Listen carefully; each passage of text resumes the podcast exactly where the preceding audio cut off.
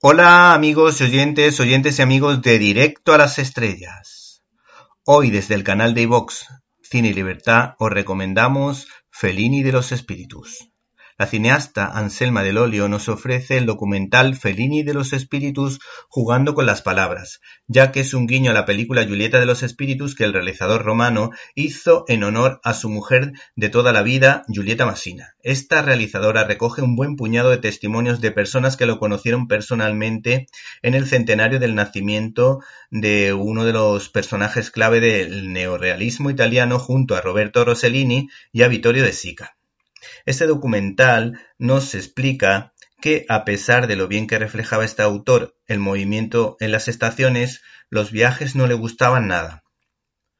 O lo bien que funcionó el binomio Fellini barra el compositor Nino Rota, que entendió al director como nadie, pues por su capacidad para improvisar como músico supo introducirse en el universo onírico tan propio del cine de Federico Fellini, ya que para él los sueños eran la expresión más sincera del ser humano y trataba de reflejarlo en las películas.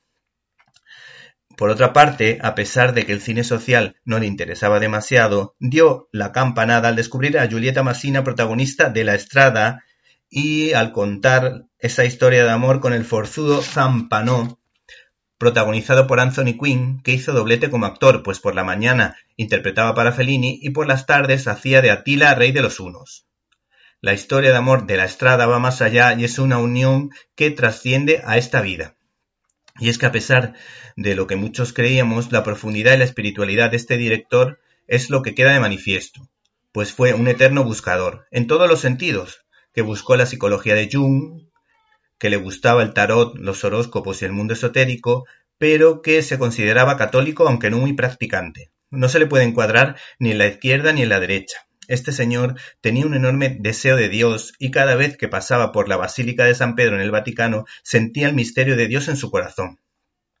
A pesar de su anticlericalismo, eh, pues pensaba de esa manera, pues creía que la Iglesia era represora, se consideraba católico, más que por su pesar como pecador, por la idea o por el sentimiento de culpa. Él sufrió mucho por las críticas de la Iglesia Eh, contra su película La Dolce Vita, pues el cardenal Montini se sintió defraudado.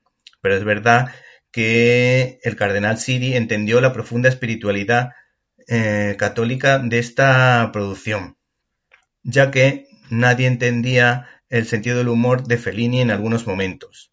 Era un hombre al que no le gustaban los dogmas, porque cuando uno se acerca a sus excelentes storyboards y caricaturas se entiende que es un hombre con los pies en el suelo, pero que mira hacia el cielo.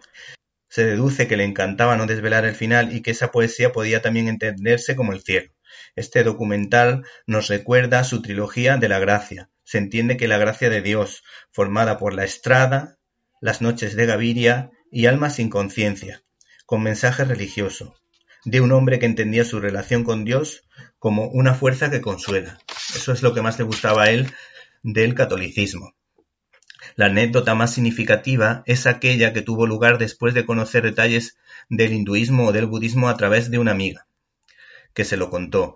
Y él le dijo a esta chica, a esta mujer, que la verdadera luz la da San Pablo en sus escritos.